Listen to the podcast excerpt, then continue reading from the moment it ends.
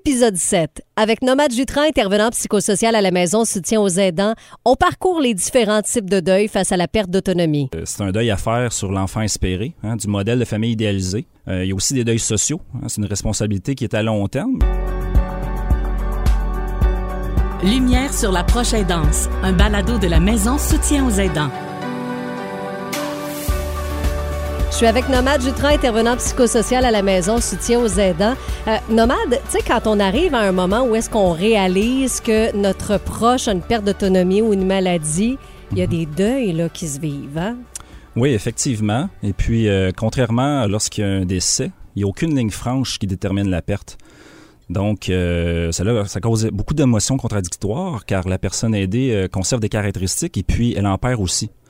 Donc, la personne aidante, le proche aidant, lui, euh, ben, il occasionne, ça occasionne des pertes de contrôle et puis euh, sur les pensées. Puis là, on se met à imaginer la suite.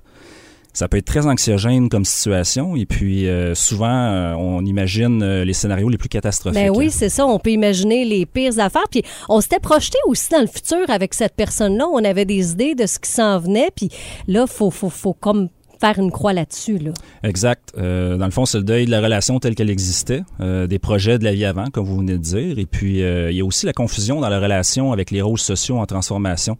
Exemple, qui va s'occuper du terrain? Qui, qui va s'occuper des factures? On était habitué à une certaine chimie, un certain équilibre dans le couple. Et puis, tout d'un coup, oups, on doit, après un nombre d'années, vraiment se réactualiser. Qu'est-ce que c'est? Moi, j'ai entendu parler déjà de deuil blanc. C'est quoi ça, un deuil blanc?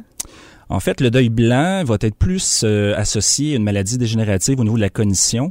Euh, donc, la personne nous semble encore euh, garde énormément de caractéristiques telles qu'on l'a connu, et puis tout doucement, on la voit qui, euh, qui perd des fonctions au niveau de, de la cognition. Ah, c'est ça. Fait que c'est pas bing bang d'un coup, là, mon proche est totalement changé. On le voit petit à petit changer. Fait que c'est ça qui est pas évident nécessairement, là. Exactement. Et puis, en plus, dans une journée, il peut y avoir des moments où la, la personne aidée revient avec des capacités, et puis en repère, revient. Donc, il y a un petit jeu de yo-yo comme ça, et puis tranquillement, la transition se fait euh, vers... euh, La perte d'autonomie. La perte d'autonomie, oui.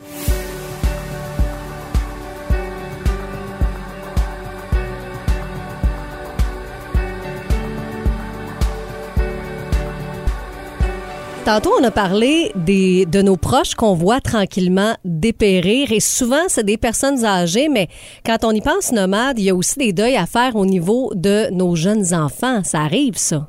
Oui, effectivement. Euh, si on reçoit un diagnostic euh, pour un enfant avec un trouble de spectre de l'autisme, une déficience intellectuelle ou même euh, une déficience physique, euh, c'est un deuil à faire sur l'enfant espéré, hein, du modèle de famille idéalisé. Euh, il y a aussi des deuils sociaux. hein, c'est une responsabilité qui est à long terme et puis euh, correspond pas nécessairement à celle de nos amis, de, de notre famille. Puis souvent même, on aime ça avoir des enfants un peu avec nos amis et tout pour voir l'évolution.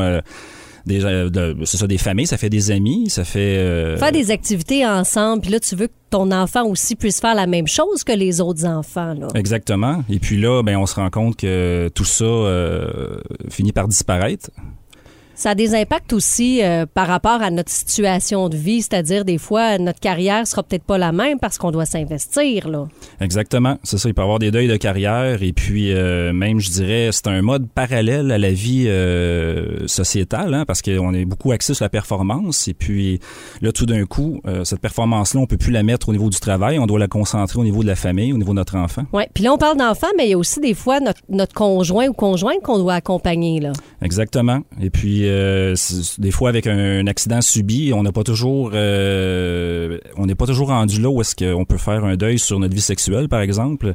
Euh, il y a aussi des projets communs, des voyages, des rencontres, des amis de couple. Des fois, les gens finissent par se tasser, euh, soit par manque d'intérêt ou soit par euh, malaise. Euh, il y a beaucoup de malaise qui peut être occasionné là euh, quand on fait face à une personne Fait comme que ça là qui on devient malade. un peu plus isolé à ce moment-là. Ouais, par la bande, euh, on finit par s'isoler. Ça devient plus difficile, puis c'est là qu'on peut aller euh, euh, de l'aide auprès de la maison soutien aux aidants.